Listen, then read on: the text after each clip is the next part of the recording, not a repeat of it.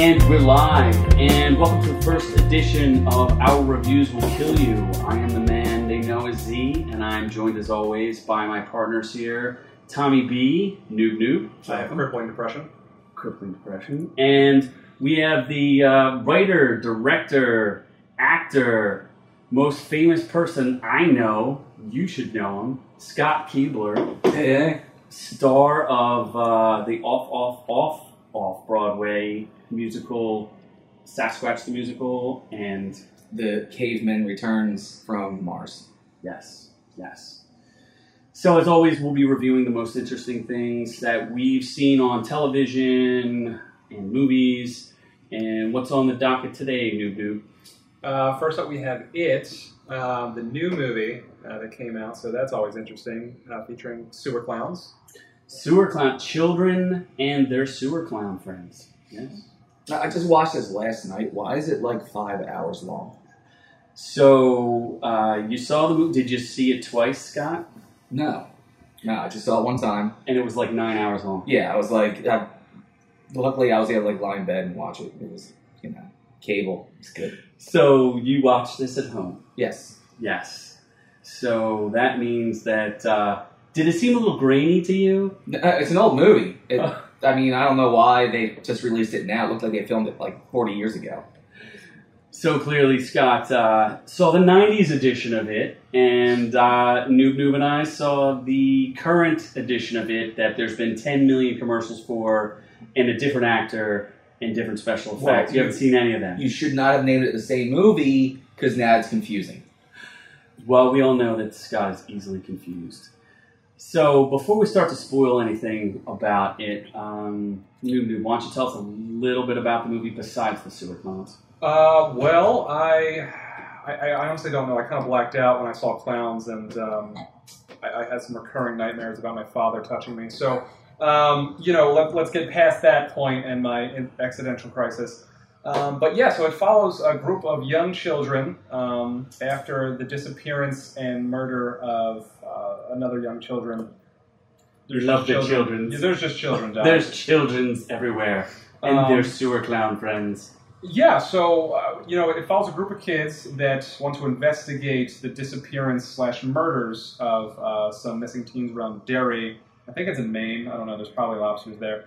Um, so yeah, I mean, it, it, it kind of at a, at a base level, um, it's children following around a clown trying to search for why they got murdered.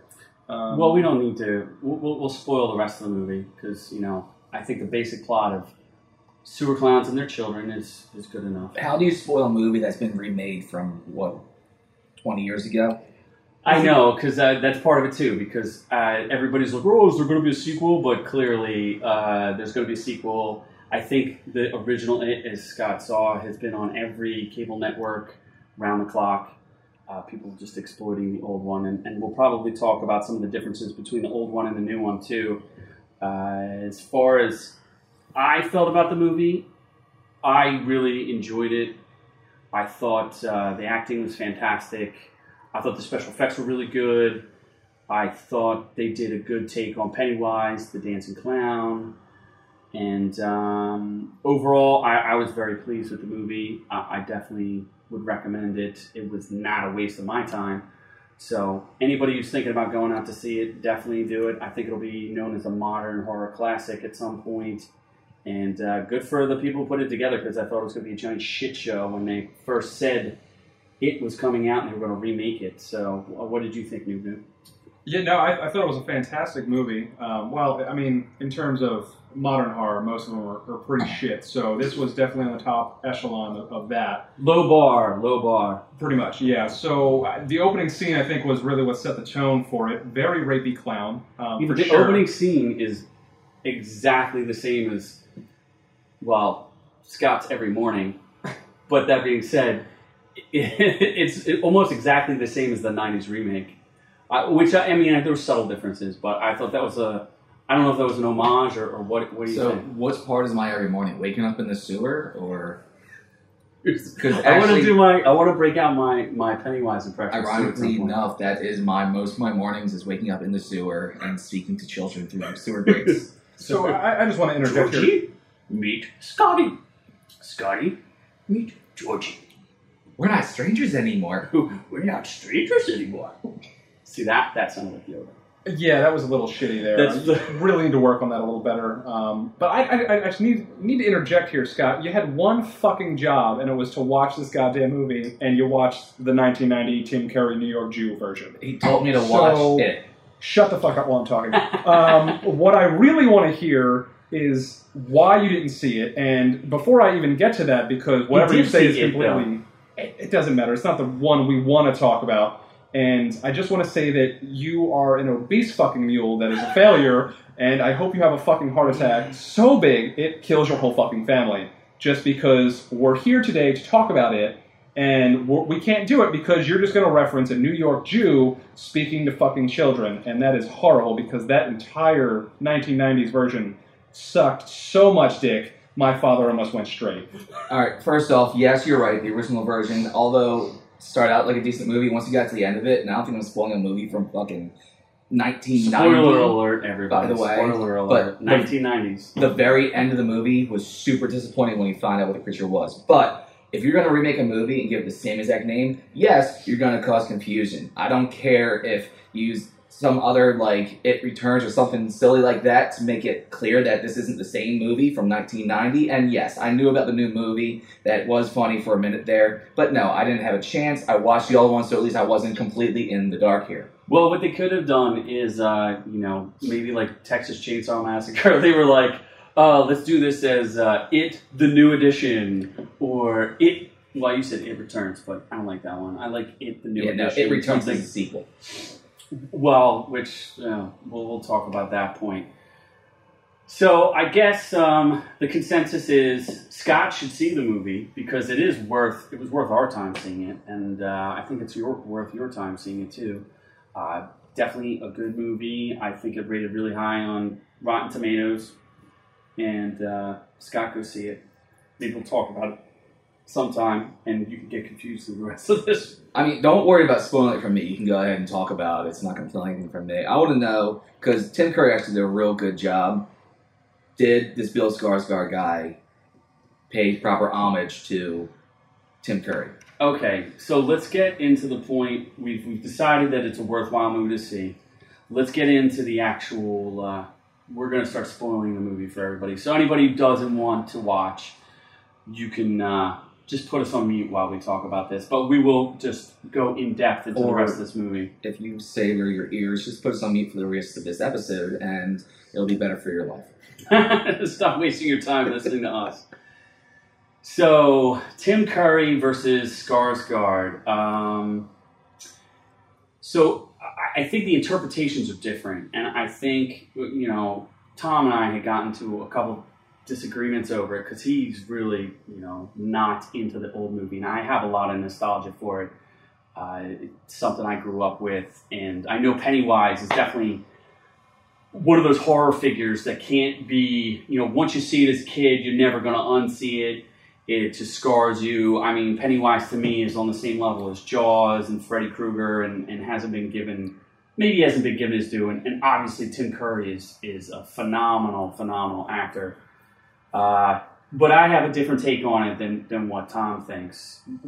You go right ahead and, and destroy our Tim Curry legacy, Tom. yeah, I mean, well, I mean, I've seen snippets of the original Tim Curry um, just to compare the voices and you know the mannerisms and everything. Ah, Um, cha, cha. Yeah, that, Hey, Georgie. that's not good at all. That's really fucking terrible. Um, so anyway, uh, Bill Skarsgård's you know take on the character it's a lot more demonic, and it, it definitely is definitely going for that horror vibe of, of creepy and eerie. Um, and he nails it in that way. His voice is you know very very eerie. You know, it makes you think that uh, he's going to do some weird shit to you in the sewer for but sure. at some point, see, I think the big difference, and, and this is where we were going with it, was that Tim Curry's interpretation was he's a, a friendly clown. He's trying to attract these children.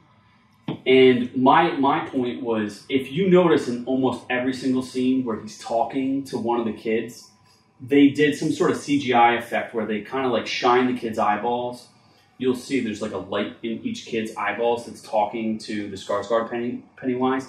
That Pennywise never pretended to be human. No one ever even mistaken him for human. He was just, it it was like as if it was a, a creature pretending to, like, didn't even know how to interact with humans. It just knew it could feed off fear and, and found some garbage in the sewers that it could, in, like, impersonate. Whereas I feel like the Tim Curry version, you know, he was, first of all, he talked more and he was way more trying to psychologically interact with them versus just showing them their fears. It was like, you know, he, he's trying to mess with you where the Pennywise in the new version is just straight up.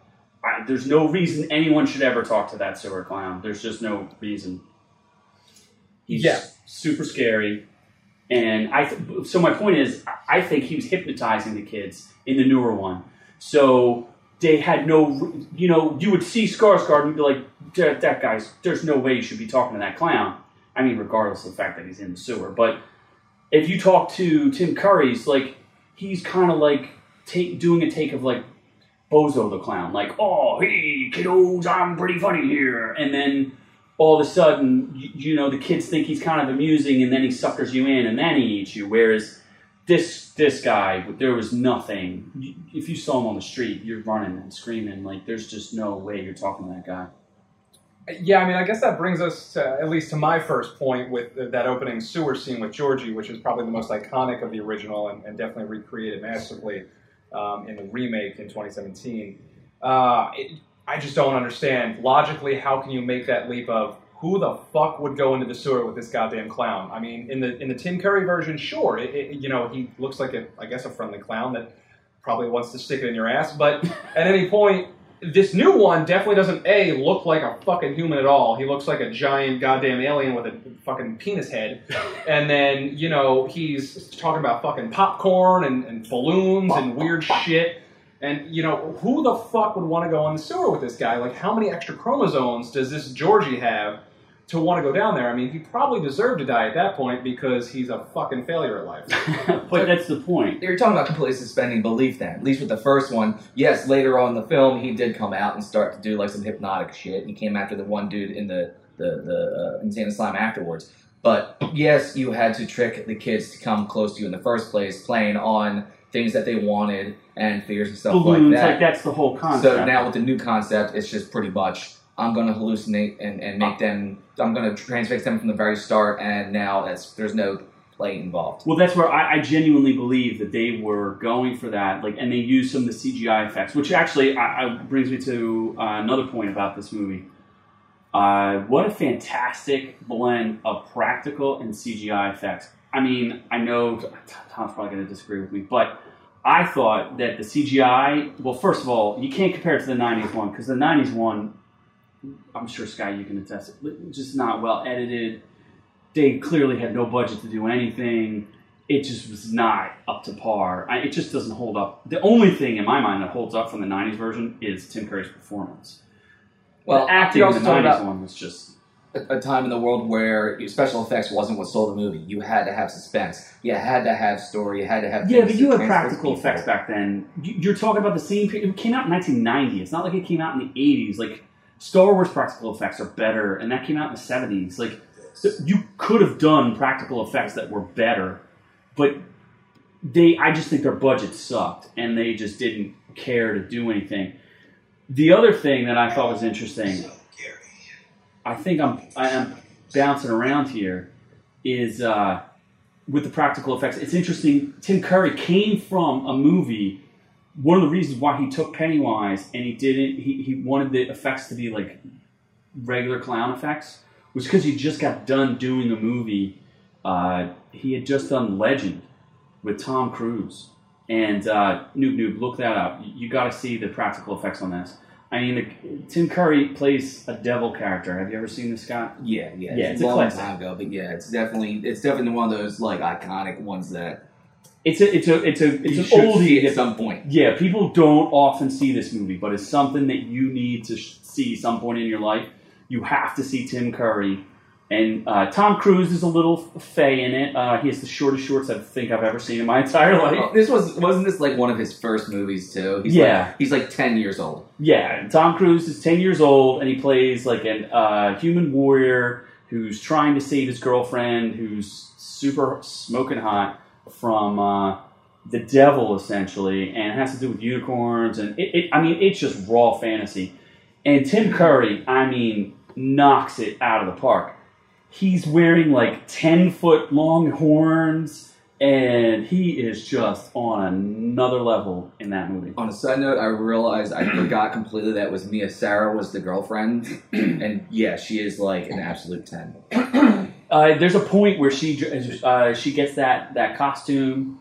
She's dancing around the ballroom and she's wearing like the sexy like evil girl costume and she's got the black lipstick and I was like, I don't know how old I was at the time, but I was definitely in love. and ready. Definitely had to change her pants afterwards. so he said all of a sudden your zipper was a little sticky or having trouble getting it. So new noob, noob noob's mission now is gonna have to be to watch. Uh, you're gonna have to watch Legend with Tom Cruise. You Yeah. watch no legend. Yeah, I mean, I, I just looked it up on here. It, it looks like it's from 1985. Uh, the synopsis on IMDb, or whatever the fuck it's called, there's an acronym IMDb. there. Whatever. Um, yeah, shut the fuck up. DB. Um, there's a young man must stop the Lord of Darkness from both destroying daylight and marrying the woman he loves. There's a lot of phallic symbols in it too, so you probably get a kick out of it. I know the unicorn horn, and you know if you rub it the right way, special sauce comes out. To rainbow, special rainbows. special rainbows. Yeah, the, the first image I saw when I typed this into Google was some giant horned red motherfucker. That's um, Tim Curry. a mouth wide open, ready to take at least an eight inch long dick. Um, I, I don't have that, believe me, guys. Um, but uh, yeah, I, it, I don't I don't know if I'm ever going to see this because one, it's not in Blu-ray, so fuck anything that's not in Blu-ray. um, also, it's from 1985, and I swear to God, if Tim Curry sounds like a New York Jew again, He's- I'm probably gonna go Dude, fucking you- cry in the closet. You need to stop. You can't disrespect Tim Curry. One of the greatest character actors of. Uh, oh my. Uh, what else is he famous for? Scary movie Rocky. Jew. No, Rocky Horror Picture Show. Yeah, I mean just that I'm alone. just a sweet transsexual Transylvanian. Go ahead, keep going. We'll, we'll wait. It's Do you want to do? I can do the whole. I can do the whole. I- I- we- Nobody, no, you nobody can't. wants to hear that. We'll probably Can I dress like viewers. that? Uh, only if you're in the costume, though. That's the only way that will allow you to do the whole thing. I'll do it. Don't don't uh don't taunt me. Now, I, I'm going But through seriously, here. Tim Curry needs a little bit of props. Come I, on. I am trying to go through real fast and just find like Scott, some of the movies that he is most famous back for. up that he. Well, he's definitely most But- famous for He, but Rocky Horror Picture on that note, he's done a million things. I've been scrolling through, and But he's definitely one of the greatest character actors of, Oh, of, ab- of ab- a generation. absolutely. Seriously, I, I, I don't. I, Pennywise, regardless of what you think, Noob Noob, and you got to remember, if you've seen the whole thing, and I love uh, John Ritter and uh, who else is in that? That funny, what Seth Green's in that. It is just so badly acted. I mean, trying to see John Ritter do drama is a little unfortunate. I think it was a little outside of his wheelhouse, but I mean, the acting in that movie was brutal, and uh, you know the fact that he could even make something out of it, considering you know most Stephen King interpretations from the '80s and '90s were just god awful. I think Tim Curry deserves at least a little bit of credit for carrying it out. He had nothing else to go off of. Like no one had ever adapted this thing before, so I, I think it's definitely worthwhile saying, "Stop ripping my man. He's hot. Leave him alone." Tim Tim has boner for him. I mean, I listen. I like Tim Curry, and I understand the view and you know the portrayal that he was going for in that movie, and it's it's absolutely one hundred percent accurate. I mean, he was going for a more humanized clown as opposed to this demonic figure in, in the new version. Um, so in that regard, he absolutely nails it. But again, his voice. I, after listening, see, I, uh, just a disclaimer, guys. I saw the original It when I was very, very young, so I don't remember it, other than when my dad touched me afterwards. So after that, I saw the new It with my mother, who also touched me afterwards. So um, that, I, we're probably going to edit that out, but who knows? Even if I'm going to call the police. Anyway, um, so anyway, uh, I mean, it was it was a great take, and I like the voice is really what stuck with me. Uh, the whatever. Um, You, know, don't like his voice. I get it. I get it. Uh, I think if you knew where he came from, and if you knew the clowns prior to him, like if you think about famous clowns, He was literally he his take was literally the it creature is a shapeshifter that took the shape of a clown, whereas uh, I don't really look at the it in the new one as much of a shapeshifter as it is like because it, it clearly can do things that Tim Kirk like it was elongating itself and changing its form and you know literally towards the end uh, and I know that's where some of the CGI comes in like they're fighting the thing and and uh, you know it, it shows various iterations of itself and it, and it can it can clearly transform but I, I, I feel like he was committed to being like I'm the clown iteration of this and whereas in, in you know Skarsgård is, is demonic the entire time. He's like he's a he's a freak in the movie. I mean the, the guy who I, I don't know him from anybody uh, who's his dad Who's dead? Skarsgård who's his dad Oh, Stellan Skarsgård from the Thor movies and other shit. Well, Stellan is, is I think he's an amazing actor. Um, uh, clearly, his kid can act. I'm glad the kid got you know some some uh, a chance to redo. I mean, I, I can't tell you how much of a train wreck I thought this thing was going to be, because you know you're trying to adapt a Stephen King book, which is nearly impossible. Look, we just had Gunslinger. Uh, what the heck was that? The Dark Tower with the gunslingers, and that bombed. Nobody was happy with it. Nobody felt like it was really doing the movie justice or the books justice. And then have it come out, and it's almost like a revelation. Uh, the movie was you know, really, I was just really impressed. It was really good. Um, why don't we talk about some of the finer points of the movie that, I, there, as much as I love the movie, there was a couple of things that irked me. I'm not sure if they were thematic, and then we'll talk about maybe some Easter eggs and some of the other things that I saw in the movie. Let's start with the, the adults in in Derry. Derry, Maine. Uh, if you know anything about Stephen King, Castle Rock Entertainment, the majority of his books and, and movies are set in Castle Rock. Castle Rock's really a figurehead for a ton of uh, different things that happen. And uh, the majority of his movies and, and books and things are, are based in either some part of Maine, Bangor, Maine, or Derry, Maine. And uh, I, I always find that interesting. The the town setting was really cool. It looked just like it was out of the 80s. The original movie is supposed to be out of the 60s. There's a couple throwbacks to that. But the, all of the adults, every single adult in that movie was a total scumbag. Uh, and I, I, I don't know. Can you chalk that up to the creature, or is that just? I, I don't remember the '90s movie i- if it was like that. Well, in the, parents. in the 90s movie, it absolutely was that way because the concept was that every 30 years a disaster happened, and the adults knew about this. And every 30 years, it was mostly children dying. So the adults absolutely detached themselves from the kids in the town and were absolute assholes. I mean, in the, in the new one, every single adult without fail, like there's not even like, uh, oh my god, what's the main kid? Georgie's brother, Bill. Bill. Bill's dad is a jerk. I mean, they're all jerks. Like, it, it's just kind of unreal how how they're all like completely oblivious and, and don't care. I didn't particularly like that. I don't know. It just didn't really float with me. It's also a way to make you more sympathetic towards the children, so that is a plot device that they'll use. But you can't make them so much of an asshole that's like, oh my god, every one of these parents should be taken away. That's really what it kind of felt like. Is that all the parents, you know, you know, just even like the librarian was like a creep. You know, uh, Ben, the one kid, uh, he's sitting there in the library looking up the history of Derry, and the librarian creeps up on him, and she's like, "Shouldn't you be playing outside?" And it's like, dude, dude this kid's interested in being in the library. and You're telling him to get out. So I, I thought that was uh, kind of weird. You know, they, it is what it is. I'm not going to gripe too much about that. Uh, one thing I do actually want to debate with you guys is the Bechdel test. So, for those who don't know, the Bechdel test. If you ask me to take my pants off, I'm leaving I'm right not now. taking no, because no, that won't happen. Because last time we left a sour taste in my mouth.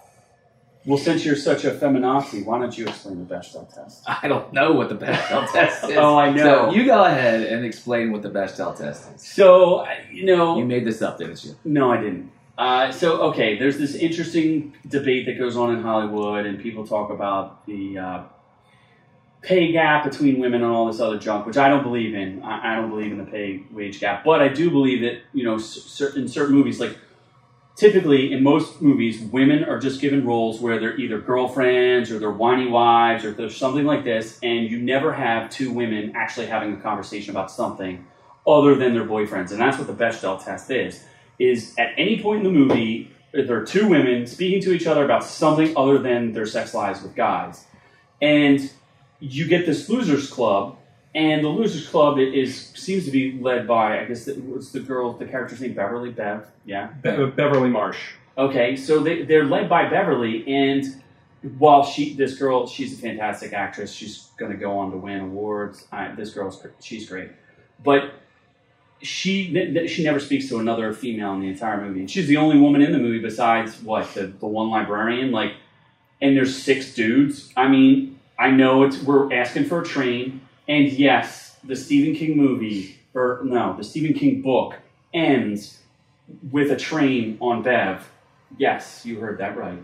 The book ends with a train on Bev. Every guy takes their turn with Bev. So, um, Oh, I thought you meant like an actual train. I was Like like, choo-choo? wow, like a choo-choo train. I was like, wow, that was a very different twist than what the movie was. oh no, they're running a train, brother. Oh, well, now I'm interested again. I need to read this book. So Bev like has no interaction with any other women. So uh, do you guys care? Does it matter to you? Did it did, did it take any, anything from the plot? I mean, I can only spoke on the first one, but actually, it didn't really occur to me that that case had happened. New new. Yeah, so here, here's a little bit of fact check. Um, it- Scott mentioned a little earlier that it was every 30 years. He's a dumb fat fuck. So it's actually every 27 years. Um, so get your shit straight or go Wow. fucking jerk off in the bathroom and probably kill yourself afterwards because nobody loves you. Um, anyway, so, um, you know, initially, uh, you know, Bev Marsh, that, see, I don't really give a shit about the whole Bestall or whatever the fucking B shit test is. Um, it also, just a side note, if so, it has to do with specifically if it doesn't relegate, uh, delegate to another male subject in their sex lives. So, what's the more specifics of of what what actually counts as the best doll or whatever the fuck it's called test? Okay, so there's two theories behind it. One is that there's two women. All there has this is the only thing to satisfy the Bechdel test. Two women speaking to each other about anything, literally anything, other than their boyfriends or like their sex lives or something like that. That's Oh, it. Okay, so that, that's what I was about to say. So, if what if you know Bev and some other random teacher just started scissoring, and you know that's obviously child porn and other weird shit that I'm totally into. Um, just, never mind. Um, so if it just has to be outside of, of of the sex realm is essentially the main goal here. And there, well, there's there's a, a, a newer theory too. There's there's a corollary to it where, um, and this is actually pretty cool because it comes from Pacific Rim, which I'm super I'm stoked. There's a second Pacific Rim. I love the first one. I love monsters punching robots. I can totally dig that. But uh, the one character, Mako Mori. Uh, so again, that movie, which is very diverse and has a lot of diversity in Hollywood, and I'm not ready to debate the diversity in Hollywood thing you know, we're three white guys here uh, talking about movies. So we know all about it. Yes, we know everything about diversity. Yes, I'm a gypsy, so I'm not white, so get a life. Anyway, the point is, uh, Mako Mori has a. So the other component to this is that if a, a female has her own storyline, that like her own character arc that's independent of a boyfriend. So in Pacific Rim, it's it's Mako, uh, you know, earning the trust of her father figure and the whole thing, and she has her own story arc. It still passes. So technically, Bev overcomes whatever crazy rapey child abuse thing in in the movie happens. They hint strongly at you know Tom's incestuous childhood, and they're talking about you know Bev seems to have this weird rapey relationship with her dad, which Oh yeah, that's the other thing. All the adults are very rapey in this. I'm not really a big fan of that. Like, there's definitely scenes where you know it looks like a guy who could could easily be Scott sitting behind the counter of a drugstore, giving this girl the business. Like, oh, we're gonna party after this. And yes, that has happened several times. And it never works. Ever. just like in the just Never. like in the movie, Just like in the it doesn't work. Now, yes, the, the in the original one, now that might be one of the things where they fucked up in the new movie because the original one, it wasn't rapey vibe. You know, Bev There is had a her scene, issue though- with her father, but it was because the father was super no, but there's a scene where there's overprotective.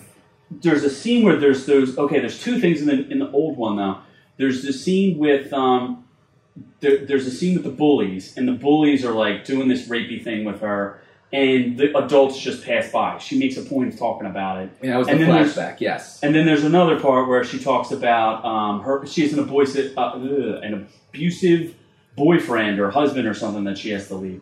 So she clearly has her own plot line, and she's the leader of the losers. She's the toughest one there. She's the one who sticks. Like in the new movie, she like the, the other kids are like a bunch of giant pussies. Like they're like beating up the character, like it at the end. And these kids are like the biggest fans that I've ever seen. Like they just cannot take this thing down. And Bev comes up with like a freaking spike and chucks it right through his eye. Like she goes to town on this thing. And uh, I, I mean, I think it's interesting that she does have her own caricature. Like she, her arc gets completed, but at the same time, like it seems like it's something I, I want to talk about at some point where we compare this to Stranger Things. D- So, just to close the Bechdel argument, I don't know. What do you got? Do you guys think that her character arc was strong enough, or do you think they they messed that up? I, yeah, I mean, she definitely was a strong figure in, in some regard as stepping up to, to it and Pennywise. Um, but I, I guess you, you do have a valid point in saying that she was always relegated to either a sidekick or she was somehow involved in that that male Weird hierarchy three-way. Yeah, what's up with that weird three way? Uh, yeah, so I, I I don't know if anyone who's read the books and, and all that. So uh, essentially, the scene is she wanted to be everyone's first love, which is essentially that whole sewer scene in, in the revamped 2017 it, um, where it's essentially insinuated child porn, where there's eye fucking the living shit out of her. Um, good thing she didn't have glasses, or good thing she had glasses because they're definitely becoming her eyes after that. Um, so it's definitely she wanted to be everyone's first love in the book. It's, it's not how it's portrayed because that's a little too controversial for, for a movie, Like especially. you talked about the train that they run in the book and the whole thing. Yeah, absolutely. Cum and asses and, and tits and all that good stuff. And I'm probably gonna watch porn later. I'm a little horny now. Um, so, but anyway, she she wanted to be everyone's first love, which is insinuated that she wanted to be with them sexually after you know after everything happened, each individual one. So she kind of had six young children just kind of have their way with her. So Well, they don't they don't have her way with her at least in the book until like she's older. After she's already been married, and you know, it's not the it's not the child thing. I just don't know if she actually. I, I, I like her character arc, but I, I think they could have done a little bit more with it. Hopefully, they don't relegate her to something in the sequel. Uh, let's move on to something that I thought was pretty interesting. And uh, I never asked you this, Scott. Did you see Stranger Things? No. Scott Scott doesn't actually watch anything. He's just our insider house. opinion. He's a you know as a director and actor. We just ask if uh, it hurt bad when they asked him to bend over in the musical of Deliverance. Hey, As long as it pays. You have heard the term "gay for pay," and yes, it does pay. so uh, it, it's interesting because you know Stranger Things is a huge hit on Netflix, and for those who don't know anything about it, like Scott, it's totally worth seeing, and we could do a whole review on the second season when that comes out. I think it comes out this fall. What I'm thinking about is it's in, what's interesting is you have the source material of it, which was written in the 80s, supposed to be in the 60s, but set in the 80s again for the remake, and you have source material that's based in the 80s Whereas you have Stranger Things, which is a nostalgia piece about the 80s. And I found that to be kind of interesting, where I felt that the movie It was more genuine in two hours, or whatever the runtime of that movie is. In, the, in that two hours, I felt it was more genuine than all of the whatever 10 hours, however many episodes of Stranger Things there are. And I thought I found that really interesting, where it, it was clearly Stranger Things is a collection of other people's ideas put together to, to make this like homage, which I still think is fantastic, very well acted. Everything about it is pretty banging. Uh, I really dig that show, but it seemed a little more genuine to me. In its, I, I don't know. There, there was just something about it where, yeah, it paid homage to some of the things like uh, Easter egg. There's a there's a, the silver, the one oh my god, why can't I remember this kid's name? Georgie's brother, Bill. Bill. So Bill has a bike named Silver, which is like, and they make fun of him about it. They're like, "Oh, you have this old-fashioned bike," and it's a, it's kind of a throwback to the movie because the movie he has a bike and he rescues one of the guys. Is like Hi Ho Silver, whatever. The point is, is that it really genuinely felt like it was set in the '80s, but it didn't feel like I was getting beat over the head with the fact that it was the '80s. But in Stranger Things, I'm sitting there thinking like, wow, you guys really want to make sure that I know this is the '80s, like, and, and it's made by people who grew up through the '80s. Whereas I feel like the director of the new It, who I can't remember his name is, Muschetti or Muschetti. Thanks, fact checkers. Uh, Seriously, I'm reading about this train that got ran on Beverly Marsh in the novel back in the day. And, and just to interject with some actual facts here, uh, one, you know, way back when you referenced that it was in the 60s, uh, the original book was in the 50s, so fuck off. Um, secondly, the director of the new 2017 it is Andy Muschietti. Andy Muschietti, who uh, did directed Mama, which uh, I never saw, so I don't, I don't have an opinion on Mama, but has gotten some very good uh, feedback. People, uh, uh, it seems like there's a lot of Well, young new. Well, uh, as a new director, he's got eight credits, and four of them have not been released yet. So So he's working on a lot of stuff. But I'm telling you, man, uh, it, it from a directorial standpoint, it really looked good too. I mean, the way that he blended those practical effects and, and the uh, the CGI, I, I thought it was seamless. I, I, I just thought it looked really, really, really good, and uh, just super creepy, and a really fantastic way of doing it.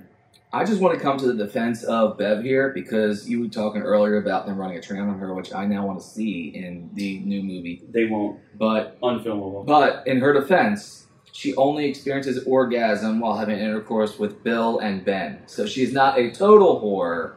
She was doing it to calm them down, but she only had orgasm with two of them. So, So you got that directly from the book? um, no, it's some fan dumb web page Oh I have boy! here. I hope that's not an interpretation and that's but actually this is factual. this is no from this is the the novel Sewer's novel only talks about that part where yes they're all freaking out so she says hey let's calm these boys down by having sex with them wow. And yes that's actually the the the what people got from reading the book there but yes they also got that she only had orgasm with two of them and apparently the other five just weren't as good Just not as good. Just not as You're, good. you're focusing a little too much on the child porn aspect, Scott, so that's leading me to That's some not the questions. child porn No, no, aspect, no, no, 'cause no, they it's were the adults. novel. They were adults, and it's in the novel. It's Well, not child I, I porn. feel like in Scott's It's mind not- they are ripe and 11 and biting the pillow.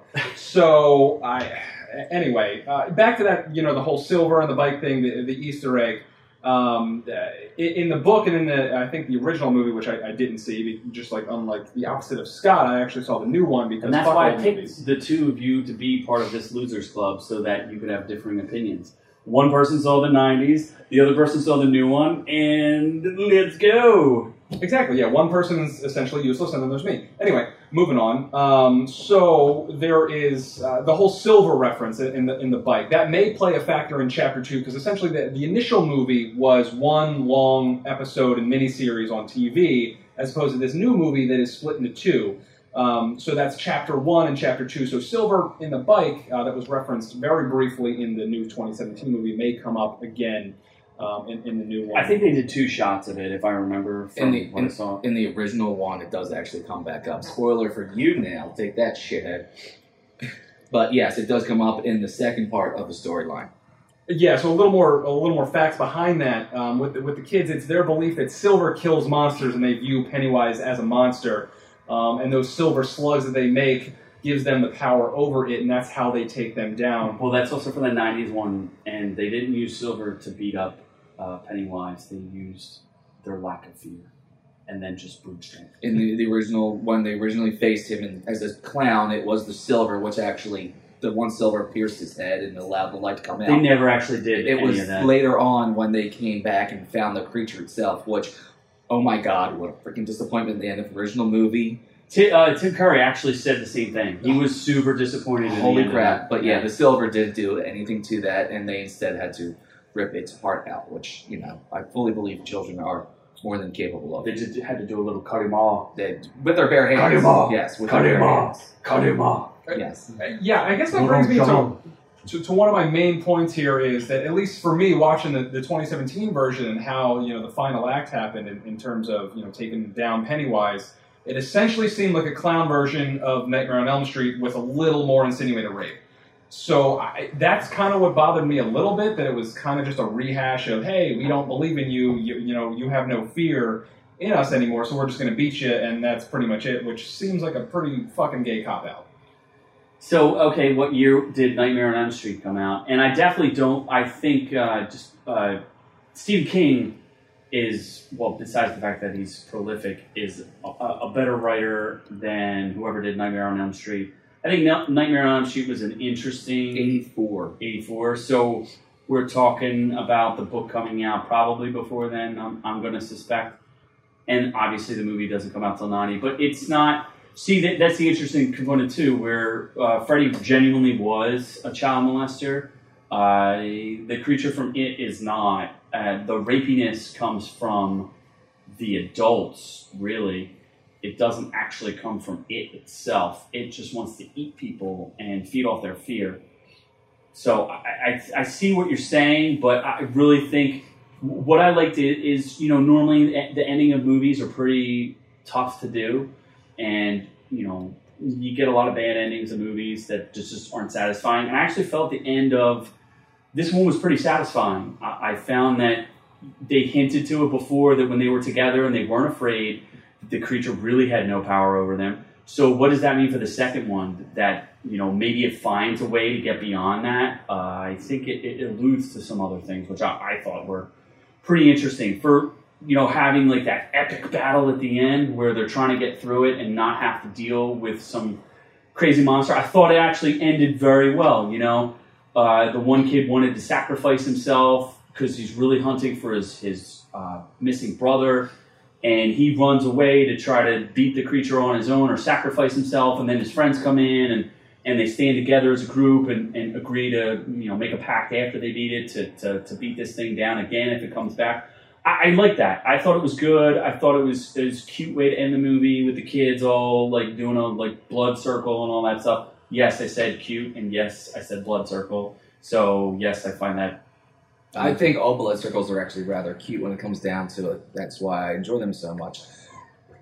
So they're going to make this into a two-part film. So now the second one is going to be centered around them as adults, correct? That well, nobody knows, but I'm That's nine hundred percent sure that the theory behind it, and that's pretty yeah. damn close. It's going to come back in thirty years when they're all like in their couple 40s. of things to look for, and, and casting's going to suck. and because. I just watched this last night, it's really fresh in my head.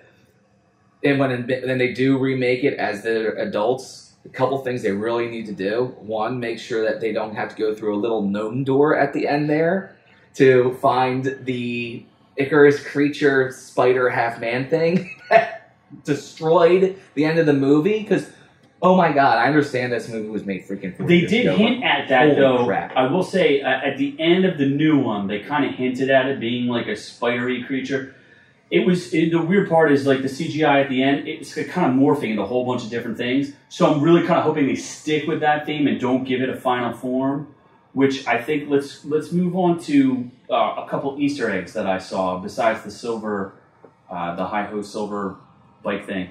So there was definitely an homage in one of the scenes to our favorite Tim Curry Pennywise.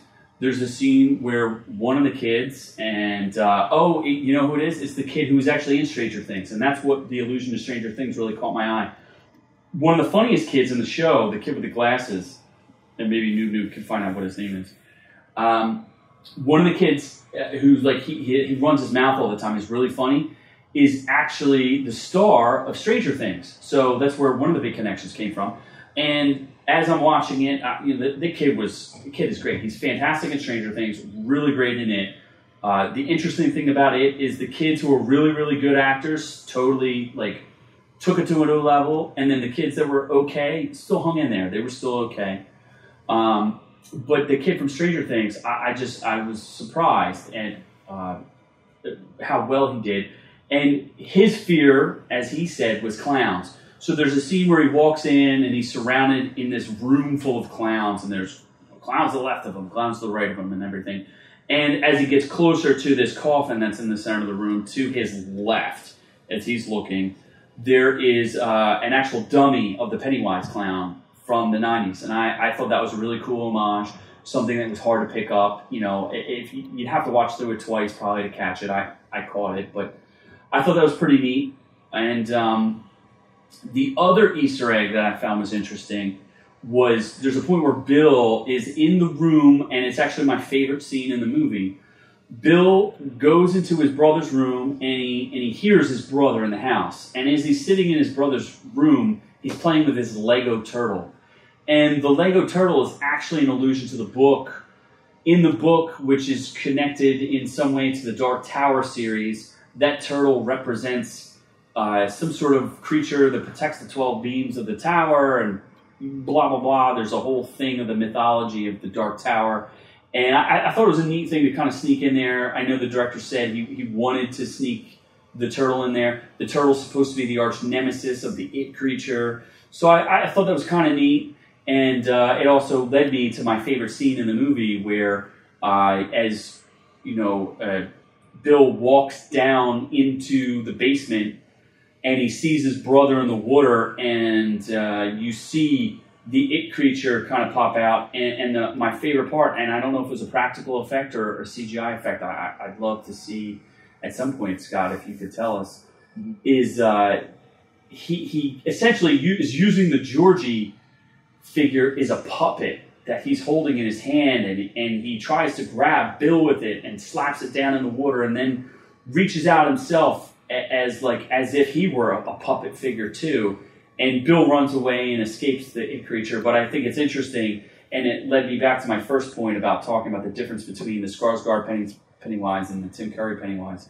The the Skarsgård Pennywise is really it, it, it's always a thing. It's never the shape that it's assumed. It's never truly you know, if it's Bill or uh, not Bill, but Georgie or whatever shape it assumes, it's it's never fully that thing. It's there's always something off about it.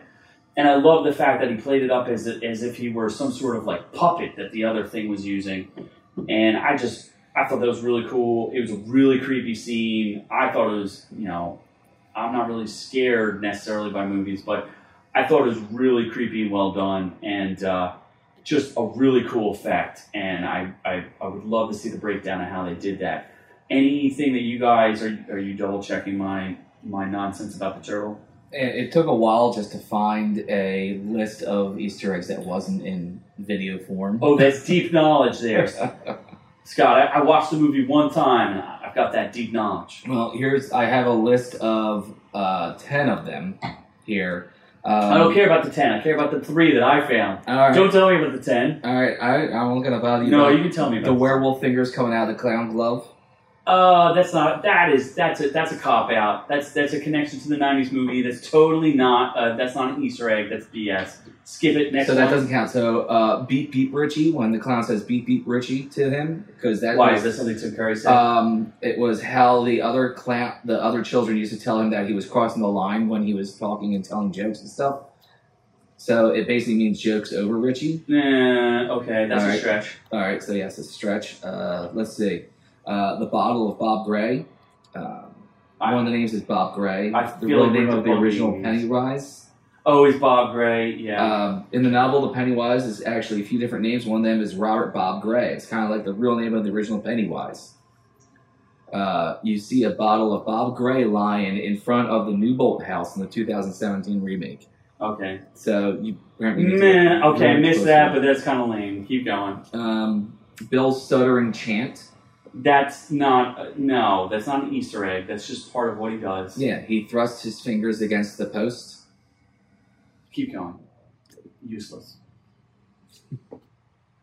Uh, Mike's backstory. How is that an Easter egg? All right. How could Mike's backstory be a fucking Easter egg? In the film, Mike lost his parents in a terrible fire. He describes his horrifying memory of watching them burn alive. The book has very similar events that ties into the town of Derry's dark history. Um, feeding cycle come with the burning of black spots. The black spot was a bar that frequently by a large quantity of black soldiers from the nearby army base. Next. I don't Sounds know, you know what the useless. hell they're Let's talking keep about. going. That makes no sense. So the only valid Easter eggs so far are yes, Are- the yes, ones just that the I ones have that you discovered. brought up. Thank you.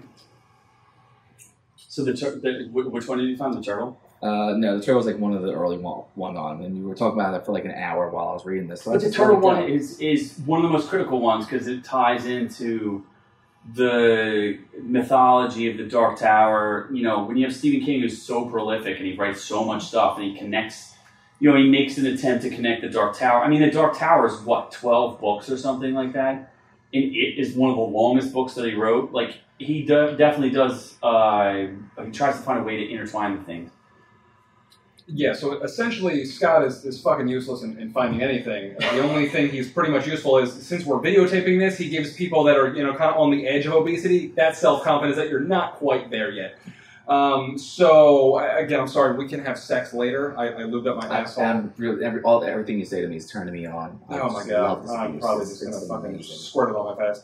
Anyway, Oh um, so the the losers club. Anyway, in terms of the turtle, so that is kind of that big um, that big reveal in terms of the Easter egg. Um, that is his his actual. I believe I'm looking it up. His name is Maturin. The turtle in question is an ancient being that puked the universe out all over the void of nothingness that existed before the world. So that's kind of a, a load of horseshit, but it's Stephen King, and he probably did a whole bunch of drugs while he was writing this 1,100 page novel. So, um, it, and that is words. actually in the book, the the turtle gives Bill the knowledge needed to defeat Pennywise. So that is that's a big part of defeating Pennywise. there's is not no way you would be able to put that in the movie that we saw. That just it would take you completely out of the movie. It would ruin any suspension of disbelief that you had. Like some interdimensional freaking turtle was going to tell you how to defeat Pennywise. Come on, that uh, it, it works in a book, but it doesn't work in a movie. And I'm glad that they threw it in there.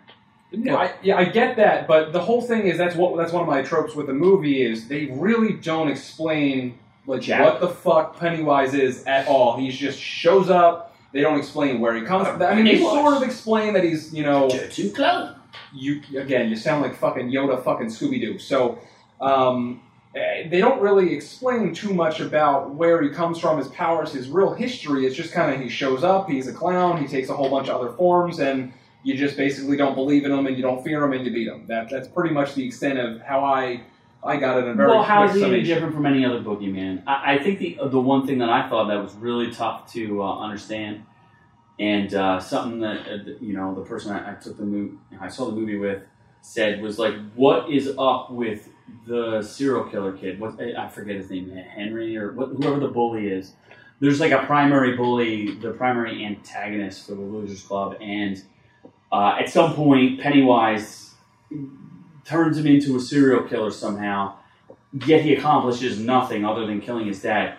Oh, that was really cool, though. I will say, anytime there was a TV on in any room and Pennywise was around, there was a show where they kept chanting. Uh, they they were talking about clown. Oh, you should go visit the clowns in the sewers. You should definitely go do that. There's like a woman hosting like a show, and uh, they're chanting like "Kill them all, kill them all." I thought that was really cool. It's a, like a little inside uh, joke thing that I thought was cool that they did. Henry Bowers was the name, and actually in the original one, his "I'll kill you all" was pretty much his catchphrase, which was one of those. When you watch an old movie, you say, "Oh my god, I'm glad that they don't do this crap anymore." I'm glad they don't do the crap anymore. Did they do it in the new movie What do you mean like with? Henry saying, "I'll kill you all, I'll kill you all," re- and flashing the switchblade every five He seconds? did. There was like a thing about a switchblade, and he he like.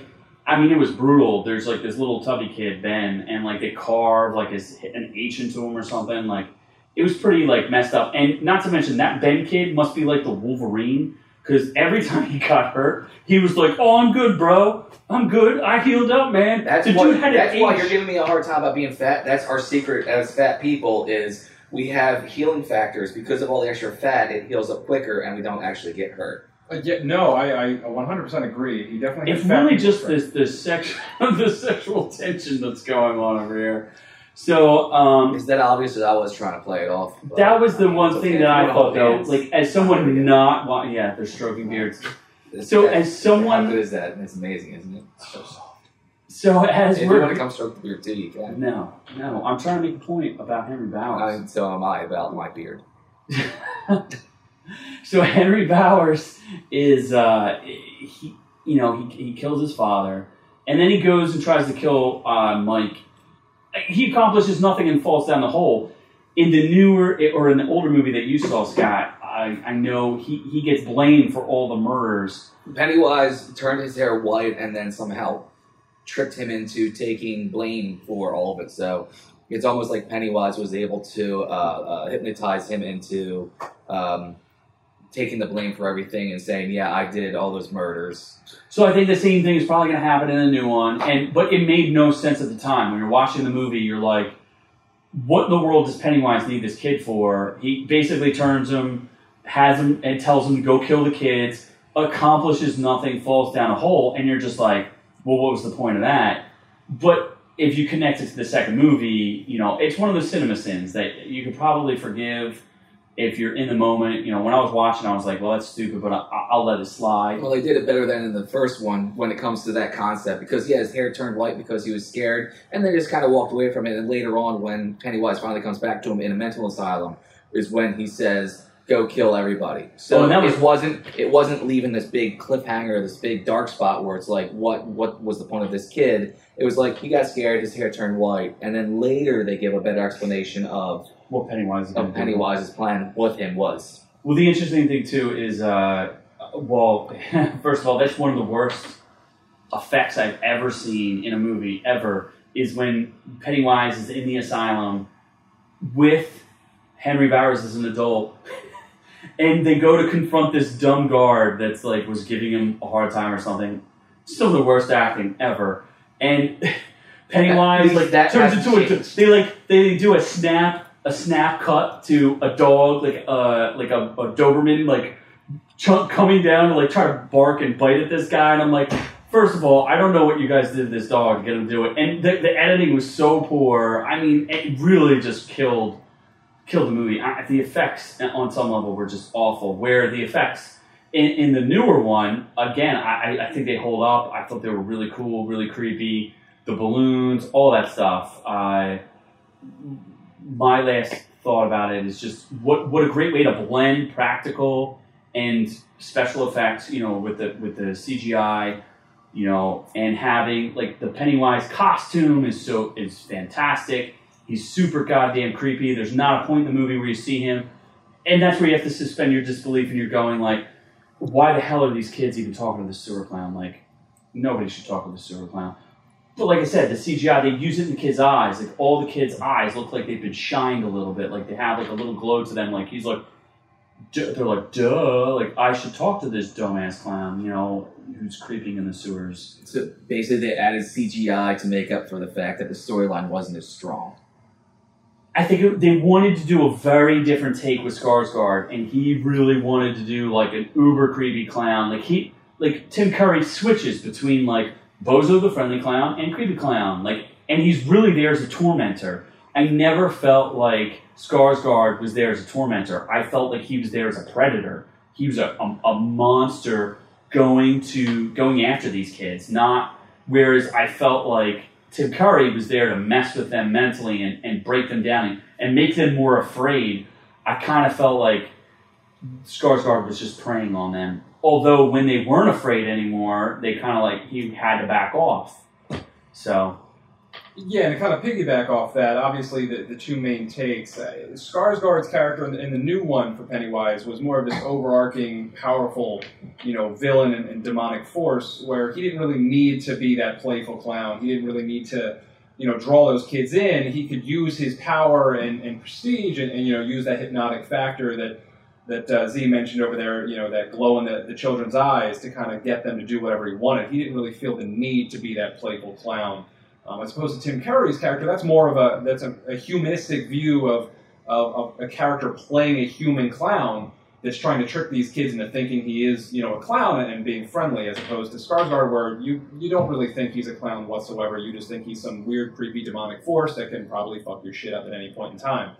So you know, in that regard, I, I think it was definitely successful, and and it was definitely that creepy factor that you know Tim Curry definitely had, but that overall eerie sense of demonic force was definitely more present in in Skarsgård's character for the new remake. No, I'm also having trouble finding the quote now. I had it earlier, but I lost it. But basically, it was Skarsgård on playing Pennywise. He was conscious about not remaking Tim Curry's performance because you can't out Tim Curry a Tim Curry performance. you, you would want to, I, I, I- and I don't think that. I I think that's smart. I, I think the, the guy did a great job. So. I think that's all we have for today. Does anybody else have anything else? Any plugs that you want to do, Noob New? I'm just fucking hungry and I want another free drink. You'll float too! You'll float too! I look forward to making you a floaty drink. You're right. There's a lot of tension in this room. You'll too. Well, I for one, um, the only thing I want to talk about is uh, hometown band. I'm a big fan of Circa Survive. The Amulet drops in about a week. I love their new stuff. I think the new album's fantastic. Uh, you should go out and get it. Circa Survive. Uh, hometown Doylestown. They have a bunch of great videos on YouTube, and um, that's all we have for uh, Orc U. Oh, you know what? Fuck you. I completely forgot. I do have shit to plug. All right. Oh yeah, uh, our, our director here actually does have things Yeah. to Why don't I go ahead and do that? Um, coming up very soon, I have about a dozen comedy shorts as well as a full movie, which may or may not be a movie or a series of movies. But you can keep track of everything on either KeeblerMedia.com or ScottWillKillYou.com. Those websites are now up and running, and you can keep track of things going on. I'm not great at it yet, but it's a learning process, and it will keep getting better as time goes on. So stick in there, keep checking back in. There's a lot of new stuff coming there very soon. Yeah, and our reviews will continue to kill you. So uh, stay tuned for the next one. Thanks, everybody.